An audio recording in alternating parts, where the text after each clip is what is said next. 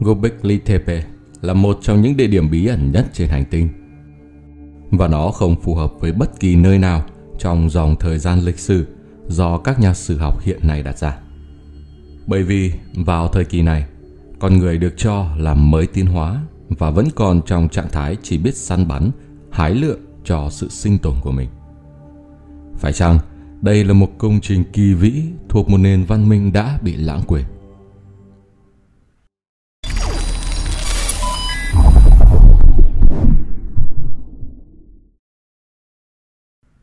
Ở Anatolia, Thổ Nhĩ Kỳ ngày nay, là nơi còn lại các cự thạch lâu đời nhất trên trái đất. Di chỉ này được cho là đã được xây dựng cách đây khoảng 13.000 năm bởi một nền văn minh bí ẩn. Địa điểm cổ đại này được xác định là Göbekli Tepe. Công trình được bao phủ trong bí ẩn vì nhiều lý do. Göbekli Tepe là công trình cổ đại đến mức không thể tin là nó có thể tồn tại nếu xét theo tiến trình tiến hóa của nhân loại ngày nay. Các chuyên gia khẳng định rằng khu vực này rất rộng lớn. Cho đến nay, họ chỉ mới khai quật được khoảng 5%. Nó được xây dựng bởi những người chưa tiến hóa, rất có thể là những người chỉ biết săn bắn, hái lượm cho sự sống của mình. Nhưng liệu có thực sự đúng là như vậy hay không? Để tìm hiểu, chúng ta phải lật lại sách lịch sử vào năm 1994 khi nhà khảo cổ học người Đức Klaus Schmidt phát hiện ra khu phức hợp khổng lồ bị chôn vùi dưới bề mặt này. Mặc dù chính thức được phát hiện và lập danh mục vào năm 1994, nhưng Göbekli Tepe đã được các nhà khảo cổ học Mỹ tìm thấy vào những năm 60 của thế kỷ trước. Tuy nhiên, khi đó mọi người không đánh giá được tầm quan trọng của nó vì các chuyên gia cho rằng những phần của địa điểm tìm thấy không hơn gì những tấm bia mộ có từ thời đế chế Byzantine cho đến khi Smith xuất hiện vào khoảng 30 năm sau. Không giống như các đồng nghiệp người Mỹ của mình, Smith biết rằng địa điểm này lâu đời hơn nhiều so với những gì mà các nhà khảo cổ nghĩ ban đầu. Khi ông nhìn thấy các tấm đá khổng lồ, các đặc điểm bề mặt của Göbekli Tepe khiến Smith nhanh chóng suy luận rằng đây là một địa điểm thời tiền sử chứ không phải thời trung cổ như người ta vẫn nghĩ trước đây. Với mỗi lần khám phá, tầm quan trọng của công trình đã ngày càng hấp dẫn đối với các nhà khoa học, điều mà hàng trăm năm qua không hề được chú ý đến. Ngọn đồi tạo nên địa điểm đã được canh tác qua nhiều thế hệ và người dân địa phương đã dỡ bỏ một số tảng đá chất thành đống để dọn ruộng. Đây là một điều đáng tiếc vì nhiều mảnh bằng chứng khảo cổ đã bị phá hủy trong quá trình này. Mặc dù phần lớn nó vẫn nằm dưới lòng đất, nhưng các chuyên gia vẫn phân loại công trình cổ đại này là ngôi đền cổ nhất trên hành tinh. Trong khi những người khác cho rằng nó có thể là một đài quan sát thiên văn. Tuy nhiên, sự phức tạp của địa điểm, kích thước khổng lồ và các tính năng phức tạp của nó lại kể một câu chuyện tuyệt vời hơn, một điều mà các chuyên gia đã bỏ lỡ. Khu phức hợp Gobli TV có một bí mật cần kể. Các chuyên gia chính thống cho rằng không thể có chuyện các xã hội với công nghệ tiên tiến đã tồn tại cách đây 13.000 năm. Tuy nhiên, quy mô tuyệt đối của Gobekli Tepe là một minh chứng rõ ràng rằng điều này không phải như vậy. Có khả năng nào mà trong khoảng từ 12.000 đến 13.000 năm trước, một nhóm nhỏ những người vốn chỉ biết săn bắn hái lượm lại quyết định xây dựng một công trình siêu lớn như vậy ở chân núi Kim Ngưu. Những người xây dựng công trình kỳ vĩ này chắc chắn phải là một xã hội tiên tiến, một phần của nền văn minh đã mất từ lâu, không được ghi trong sử sách của nhân loại chúng ta kỳ này. Những người không chỉ có khả năng khai thác, mà còn có thể chế tác, vận chuyển và lắp ráp những tảng đá khổng lồ. Những người chỉ biết săn bắn, hái lượm, không có tổ chức, hoặc những nhóm người này sẽ không cần thiết phải xây dựng một công trình như vậy cũng ngay từ đầu họ sẽ không có động cơ để làm các công trình này. Cho dù là có, thì tại sao chúng ta không thấy những kiến trúc siêu khổng lồ tương tự được dựng lên trên toàn cầu, được xây dựng bởi những người này? Đơn giản là bởi vì họ không phải là tác giả của công trình này.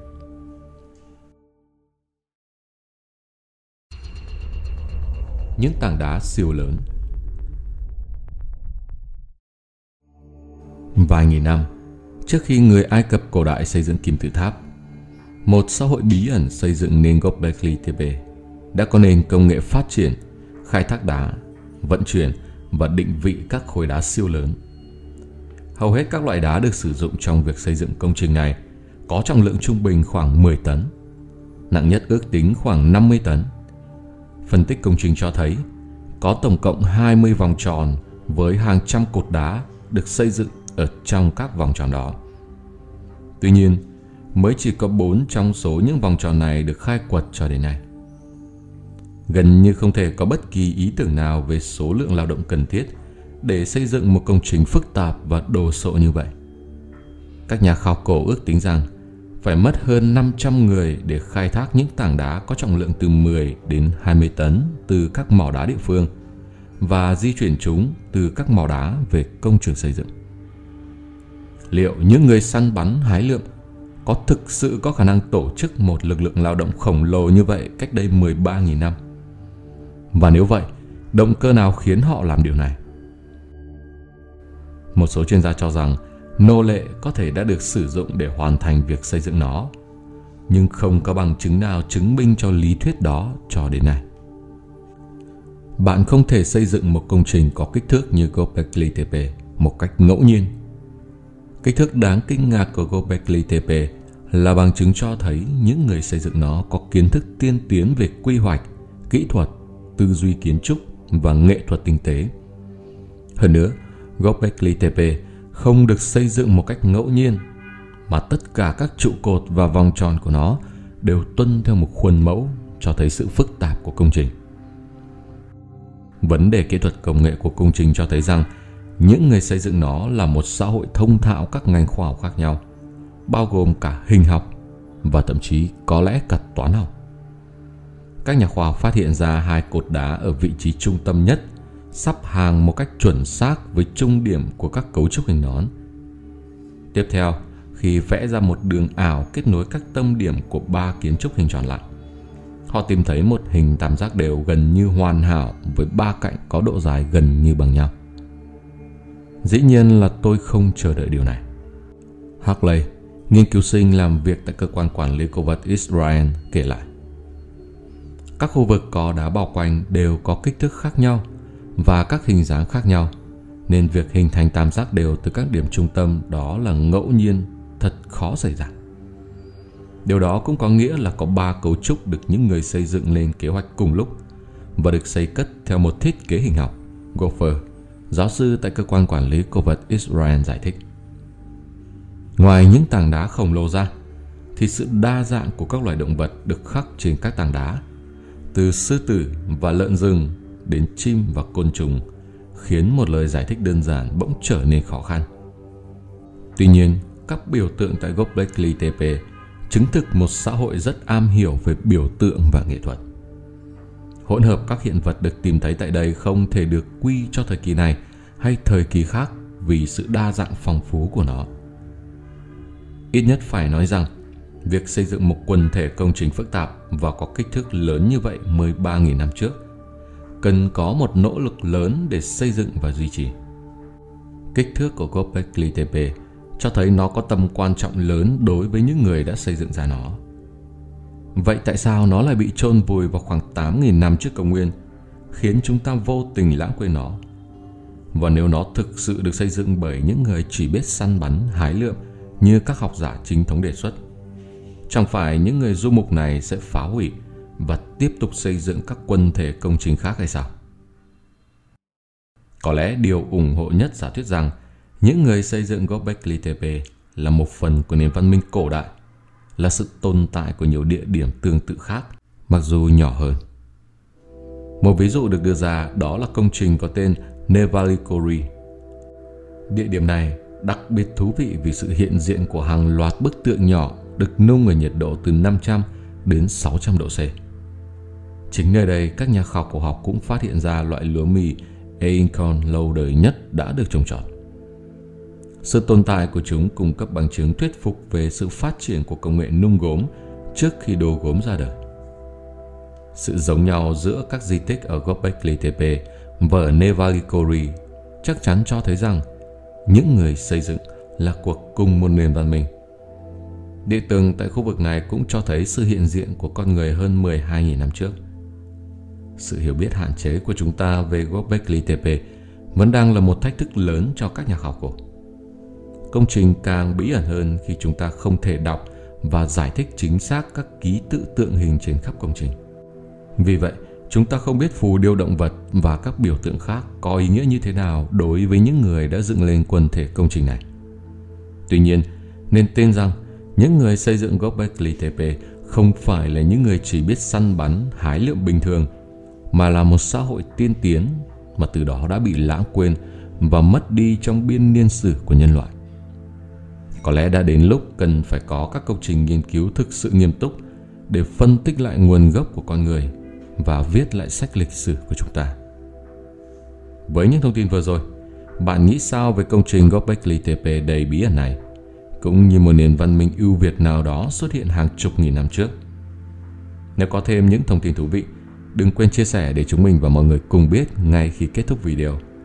Còn bây giờ xin chào và chúc mọi người một ngày tràn đầy năng lượng. lại đột nhiên khôi phục được sự minh mẫn ngay trước khi qua đời. Một lời giải thích có thể nhất được đưa ra là bộ não người chỉ hoạt động giống như một công cụ. Thông qua đó ý thức hay linh hồn điều khiển cơ thể hoạt động theo cách mà ý thức người ta mong muốn. Ý thức chân thực không hẳn là gắn liền với não mà có thể cư ngụ ở nơi khác trên cơ thể. Do đó khi não bị tổn thương, nó vẫn còn khả năng điều khiển cơ thể thông qua một kênh khác. Tuy nhiên, có lẽ đây là một trong số rất ít trường hợp có thể xảy ra, bởi não bộ vẫn luôn đóng vai trò cực kỳ quan trọng đối với cơ thể người, dù bằng cách này hay cách khác. Bạn nghĩ sao về những người đặc biệt này? Hãy chia sẻ cùng chúng mình ở phía bên dưới phần bình luận. Nếu lần đầu bạn biết đến kênh, hãy ủng hộ chúng mình bằng một lượt đăng ký và đừng quên bật chuông thông báo để xem video miễn phí trên kênh Vũ trụ Nguyên Thủy. Còn bây giờ Việt Cường xin chào và hẹn gặp lại các bạn vào ngày mai.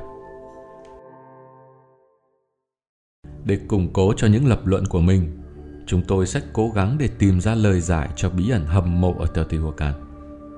Bởi lẽ, những công trình kim tự tháp khác trên thế giới cũng đã có những phát hiện dẫn đến một kết luận tương tự.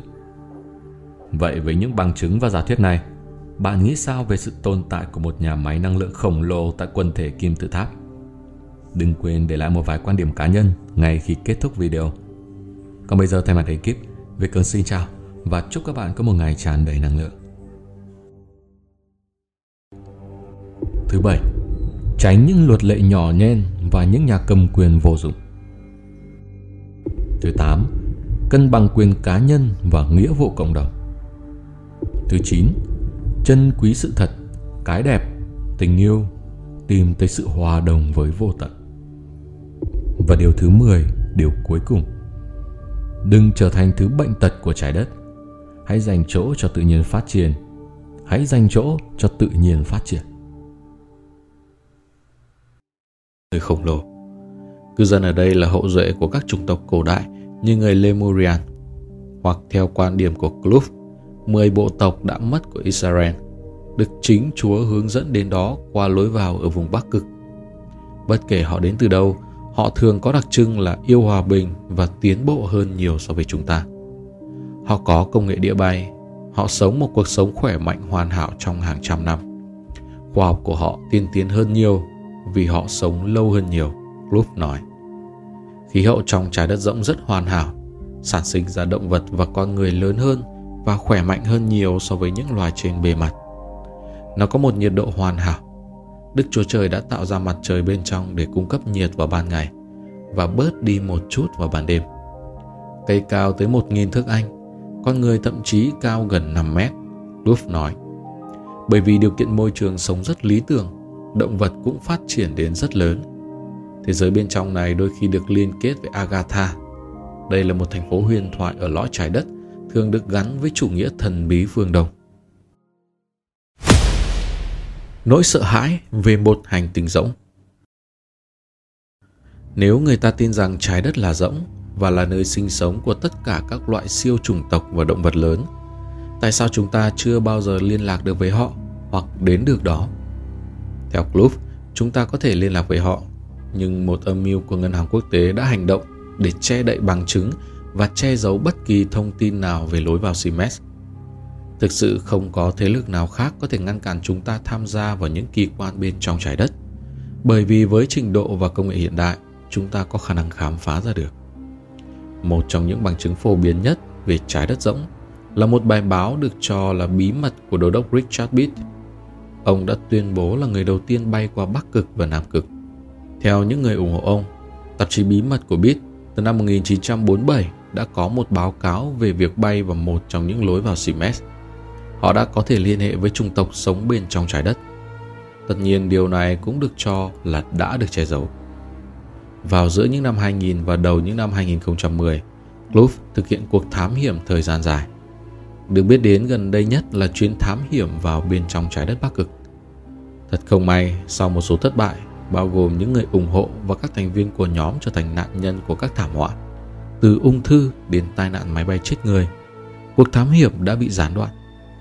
Nếu chuyến thám hiểm thành công, nhóm nghiên cứu sẽ thuê một trong những con tàu phá băng lớn nhất thế giới đến thẳng Bắc Cực, nơi họ sẽ cố gắng liên lạc với cư dân bên trong trái đất rỗng thông qua một đường hầm bí ẩn. Proof tin rằng Ngân hàng quốc tế đã can thiệp làm gián đoạn cuộc thám hiểm.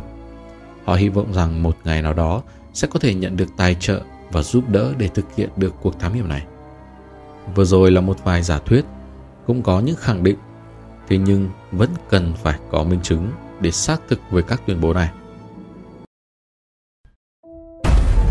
Núi Côn Lôn trong thần thoại và truyền thuyết Núi Côn Lôn được xếp vào một trong những dãy núi dài nhất châu Á, trải dài hơn 3.000 km, hình thành ở rìa phía bắc của cao nguyên Tây Tạng và phía nam lòng chảo Tarim. Vành đai phía bắc của dãy núi chính là nhánh phía nam của con đường tơ lụa, tuyến đường thương mại nổi tiếng kết nối Trung Quốc với Trung và Tây Nam Á. Vẻ đẹp của núi Côn Lôn còn đi cùng với sự nguy hiểm và bí ẩn. Có lẽ vì thế mà cổ nhân chọn nơi độc đáo và không dễ tiếp cận này để ẩn cư tu đạo. Người Trung Quốc cổ đại xem Côn Lôn là nguồn gốc của nền văn minh Trung Hoa và khởi nguồn của Hoàng Hà.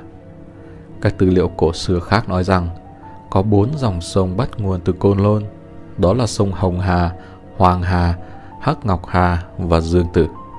Dòng sông thứ năm chạy quanh núi Côn Lôn cùng những cồn cát di động như để ngăn con người leo lên tầng thượng của ngọn núi. Và theo các truyền thuyết xuất phát từ đạo giáo, chỉ những ai có thần thông mới có thể vượt qua chướng ngại để lên đến đỉnh núi. Những câu chuyện kể về người tu luyện, thần tiên, các loài kỳ hoa dị thảo, các linh vật thường sống trên núi đã đi vào huyền thoại. Người Trung Hoa cổ đại thường để lại những câu chuyện về sự linh thiêng của các cây cổ thụ. Họ cho rằng cổ thụ có thể liên kết thế giới phàm trần và cõi tiên. Ví dụ trong Kitô giáo cũng có cây cọ phục sinh và cây Giáng sinh. Đa số các nền văn minh Trung Bộ châu Mỹ cổ đại đều ca ngợi quyền năng của cây bông gòn. Hai người Mỹ da đỏ xem cây tuyết tùng là loài cây linh thiêng nhất. Còn tích xưa Trung Quốc thì kể lại rằng lên đến núi Côn Lôn ta sẽ thấy những cây ngọc bích, còn có cây sự sống và loại hoa quả ăn vào khiến người ta trường thọ. Chắc hẳn các bạn cũng đang nghe đến cái tên Tây Vương Mẫu, một vị nữ thần trong văn hóa Trung Hoa. Có nơi còn đồng nhất hóa bà với nữ hoàng Seba trong Kinh Thánh, là người sở hữu một cung điện tráng lệ trên núi Côn Lôn. Trong vườn của bà có trồng những cây đào tiên rất lâu năm, cứ 3.000 năm quả lại chín. Ngoài ra, còn có xếu, hổ, chim và những loài thú vật kỳ dị chỉ xuất hiện trong thế giới thần thoại. Cũng theo thuyết cổ, Chu Mục Vương thời nhà Chu đã từng lên thăm núi Côn Lôn. Ông lấy làm ngạc nhiên khi thấy một cung điện bằng ngọc đẹp đẽ phi thường của hiên viên hoàng đế trong truyền thuyết. Ở đó, chủ Mục Vương cũng đã gặp mặt Tây Vương Mẫu. Người ta còn cho rằng núi Côn Lôn chính là núi Tu Di, ngọn núi năm đỉnh linh thiêng trong vũ trụ học của Ấn Độ giáo và Phật giáo. Ngọn núi này được coi là trung tâm của tất cả các vũ trụ vật chất, siêu hình, tâm linh và là trục của thế giới. Nhiều vị thần đều có thiên quốc của họ ở đây. Vì trong thần thoại Trung Quốc cổ đại có nhiều bản ghi chép về các ngọn núi thiêng, nên đôi khi núi Côn Lôn bị nhầm lẫn hoặc được xác định là trốn bồng lai xuất hiện trong bộ phim Tây Du Ký, là nơi có bát tiên cư ngụ. Trong suốt lịch sử Trung Quốc, người ta luôn cố tìm ra vị trí của núi Bồng Lai tiên cảnh huyền thoại, nhưng chưa một ai thành công. Ở nơi đó, mọi sinh linh đều một màu trắng, cung điện bằng vàng và bạch kim. Trên cây mọc ra vô số đồ trang sức. Nếu chốn Bồng Lai thực sự tồn tại, thì hẳn là đã được các vị thần tiên che giấu khỏi tầm mắt người phàm. Núi Côn Lôn có tầm quan trọng trong lịch sử vĩ đại. Dân tộc Trung Quốc từ xa xưa đã tôn sùng núi Côn Lôn. Người ở thời nhà Tần, triều đại đầu tiên của đế quốc Trung Hoa từ năm 221 đến 206 trước công nguyên, đã phát triển một mô hình vũ trụ đặc biệt, mô tả trời và đất là đại diện của các vị thần. Quan điểm vũ trụ học này cũng là một yếu tố chính trị và các vị quân vương đã dùng để thống nhất đất nước. Núi Côn Lôn đã trở thành biểu tượng của hoàng đế, vì thế nó khiến người dân trong nước cảm thấy gần gũi nhau hơn. Giới khảo cổ đã phát hiện ra các bản khắc bằng xương và đồng của các triều đại nhà Thương và Chu, cho thấy người thời đó rất tôn sùng núi Côn Lôn. Truyền thuyết về núi Côn Lôn vẫn còn được giữ giá trị. Những bài thơ hiện đại và các tác phẩm văn học vẫn đang ca ngợi về thiên đường tuyệt vời và bí ẩn này. Một số bức tranh về núi Côn Lôn, các vị thần và phong cảnh trên núi cũng được vẽ để miêu tả các sự kiện diễn ra ở chốn thiên đường. Nếu lạc vào chốn thiên cảnh đó, có lẽ ai cũng muốn chọn kiếp ở lại nơi đây. Vậy mà mọi chuyện lại không như chúng ta vẫn tưởng. Cửa địa ngục trên núi Côn Lôn Núi Côn Lôn ở Trung Quốc quả thật là một nơi rộng lớn với nhiều cảnh quan thiên nhiên tuyệt đẹp. Thế nhưng đã có nhiều bí ẩn kỳ lạ xảy ra đối với những người tò mò bước chân vào vùng cấm địa này. Tương truyền rằng những người chăn cừu sống ở dãy núi Côn Lôn không dám mạo hiểm tiến vào vùng thung lũng sâu, yên tĩnh đến đáng sợ trong lòng dãy núi này. Đến nỗi họ thậm chí thà để cho trâu, cừu chết trên sườn núi, chứ không dám bén mảng tiến vào dù chỉ một bước. Năm đó, một đôi ngựa của nông trại ở A Lạp Nhĩ thuộc tỉnh Thanh Hải vì tham ăn quả tươi nên đã đi vào vùng núi Côn Lôn. Người trong nông trại đã mạo hiểm tiến tới đây để tìm đôi ngựa. Mấy ngày sau, người ta nhìn thấy đôi ngựa này trở về, nhưng tuyệt không thấy bóng dáng của người đàn ông đi tìm kiếm lúc đó. Sau một thời gian, thấy thi thể của người này được tìm thấy trên một ngọn núi nhỏ. Bộ dạng của anh lúc đó trông thật thê thảm, miệng mở to, đôi mắt trợn tròn trông hung dữ, đôi chân để trần, quần áo rách nát. Trên tay là một khẩu súng ngắn được nắm rất chặt, tư thế giống như người chết không nhắm mắt. Nhưng điều kỳ lạ là trên người anh không phát hiện thấy bất kỳ vết thương nào do bị ẩu đả. Không ai biết được nguyên nhân thực sự cái chết của người này là gì. Từ đó về sau, người ta gọi đây là thùng lũng chết hoặc cửa địa ngục. Vậy rốt cuộc nơi đây đang ẩn chứa những bí mật gì? Để tìm hiểu, chính phủ đã cử một đội điều tra đi vào khám phá sâu bên trong ngọn núi Côn Lôn. Thời điểm đó là vào tháng 7 mùa hè, thời tiết nóng bức nhưng một cơn bão tuyết bất ngờ ập đến một người vô tình bị quấn vào bên trong người này kể rằng lúc đó anh nghe thấy một tiếng sấm nổ sau lưng toàn thân ngay lập tức bị tê cứng trước mắt tối sầm anh liền mất đi ý thức không còn biết gì ngày hôm sau toàn bộ sườn đồi đều đã đổi màu đất vàng giờ biến thành một màu đen duy nhất cảnh tượng trông như thể tất cả đều đã bị hủy diệt động thực vật đều không còn đâu đâu cũng là xác chết châu bò và xương cốt của các loài động vật khác. Cảnh tượng này trông vô cùng thảm khốc, thê lương. Đội địa chất ngay lập tức điều tra thung lũng và phát hiện ra khu vực này có dị thường từ trường vô cùng rõ ràng. Hơn nữa còn phân bố ở một phạm vi rộng lớn. Càng vào sâu thung lũng thì dị thường từ trường càng cao. Họ cho rằng dưới tác dụng của hiệu ứng điện từ, từ trường trong thung lũng và điện tích sản sinh trên những tầng mây hợp lại – sẽ tạo thành một khu vực chịu sấm rộng lớn mà đối tượng bị xét đánh thường là những vật thể đang chuyển động. Đây có thể là cách lý giải hợp lý cho những bi kịch xảy ra tại thung lũng chết trong nhiều năm qua. Ngoài ra, các nhà địa chất còn phát hiện ra một con sông ngầm phía dưới đầm lầy. Nếu ai đó bước chân lên đầm lầy này thì sẽ ngay lập tức bị ngã vào dòng sông bên dưới, rồi thuận theo dòng nước mà rơi xuống vực thẳm. Điều này cũng trở thành một phần bóng tối đáng sợ bao trùm lên núi Côn Lôn.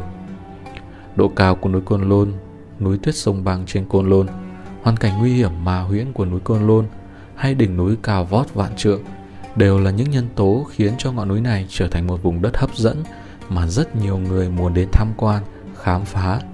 Nhưng xen lẫn trong niềm thôi thúc khám phá đó là một nỗi sợ hãi khôn tả trước một địa danh luôn ẩn chứa nguy hiểm rình rập. Nhiều người muốn khám phá và giải mã cửa địa ngục, nhưng tiếp cận nơi này là một việc không đơn giản. Trên đây là một vài câu chuyện kỳ bí về ngọn núi Côn Lôn của người Hán. Nhưng câu chuyện ẩn chứa tại đây vẫn còn rất nhiều.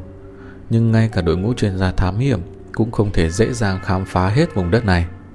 Rất nhiều người hy vọng với sự tiến bộ của công nghệ hiện nay, một ngày nào đó bí ẩn của ngọn núi sẽ được sáng tỏ hoàn toàn.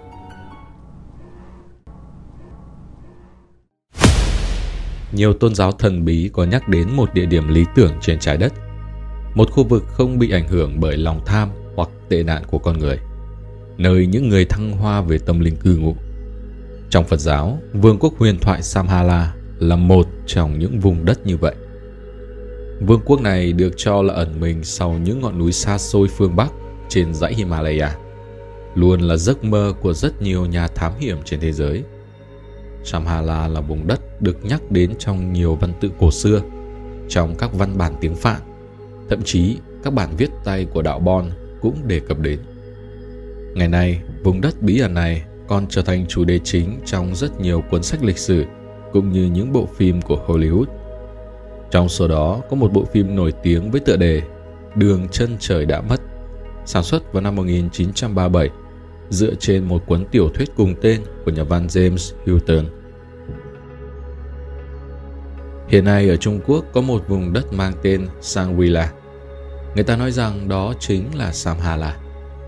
Thế nhưng các nhà thám hiểm không tìm được bằng chứng cho thấy đây chính là chốn thần bí này và vẫn tìm cơ hội để khám phá vương quốc trong truyền thuyết. Cõi tịnh độ và an nhiên Có lẽ nhiều bạn cho rằng vũ trụ tồn tại rất nhiều thế giới với từng thứ riêng, tọa lạc tại những vị trí đặc biệt. Nếu con người muốn tìm đến đều phải đạt được một số yêu cầu nhất định. Thánh địa Samhala chính là một trong vô số những địa danh thần bí như vậy. Theo nhiều ý kiến, Samhala đã bị chôn vùi đâu đó dưới những lớp tuyết dày nằm trên đỉnh dãy núi Himalaya hùng vĩ. Kể từ đó, chưa ai phát hiện được vị trí chính xác của nó, ngoại trừ thị trấn Yongdan nằm trong khu vực biên giới giữa Trung Quốc và Tây Tạng, đã được đổi tên thành Sangwila với ý nghĩa là vùng đất tâm linh. Khi nhà triết học người Nga Nicholas Roerich đi qua những ngọn núi rực rỡ sắc màu của Trung Á vào năm 1926.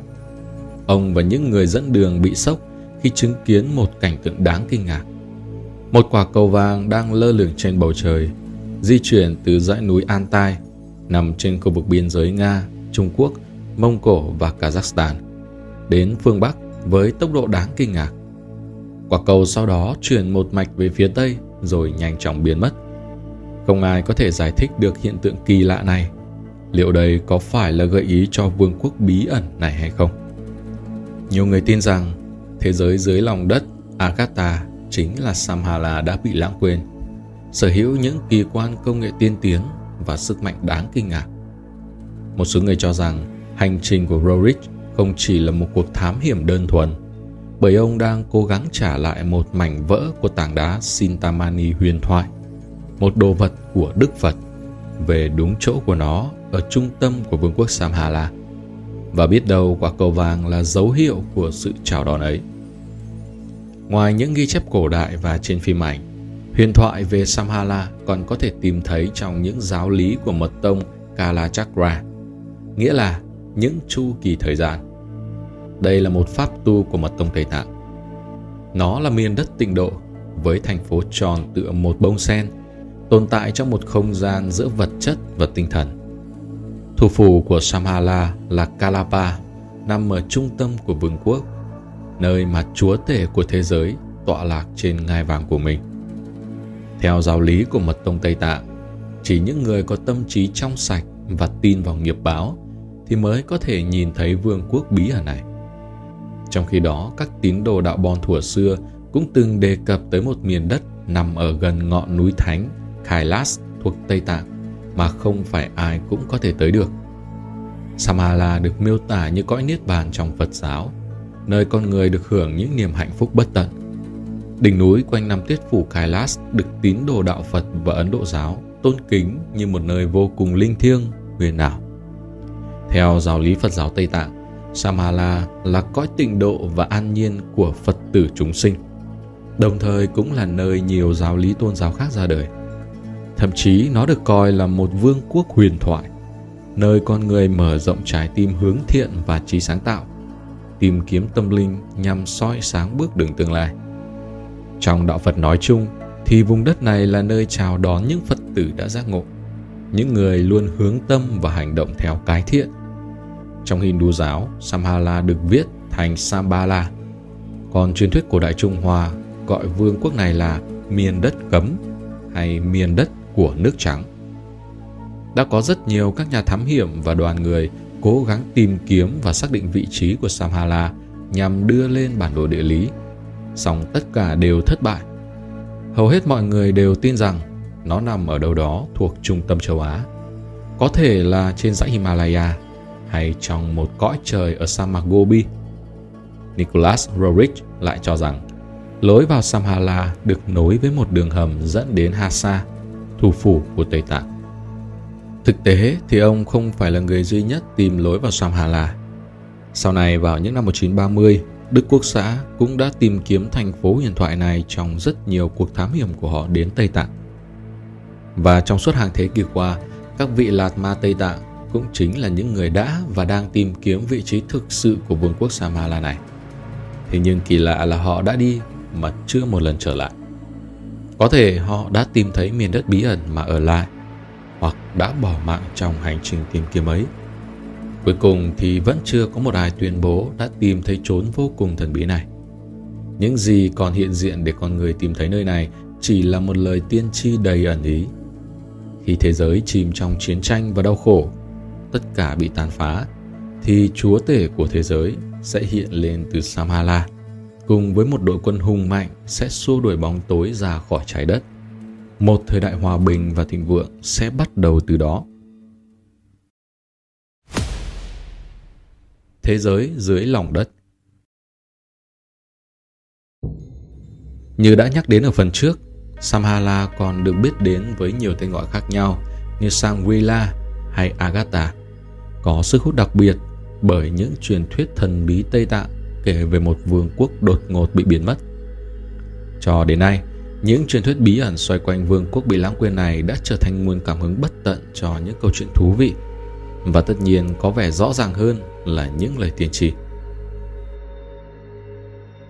Trong cuốn sách Quái thú, nhân loại và thần thánh, nhà văn Ferdinand Ossendowski đã ghi lại những trải nghiệm thú vị của chính ông ở Nga trong suốt cuộc nội chiến tại nước này, cũng như trong chuyến hành trình đến Mông Cổ. Quả thật nó không phải là một câu chuyện bình thường. Trong chương 46 của Vương quốc dưới lòng đất, ông kể về một sự kiện bất ngờ Lúc đó, những người dẫn đường Mông Cổ đột ngột dừng lại, nhảy xuống khỏi lạc đà của họ và bắt đầu cầu nguyện, lặp đi lặp lại các từ ngữ kỳ lạ. Om Mani Padme Hum.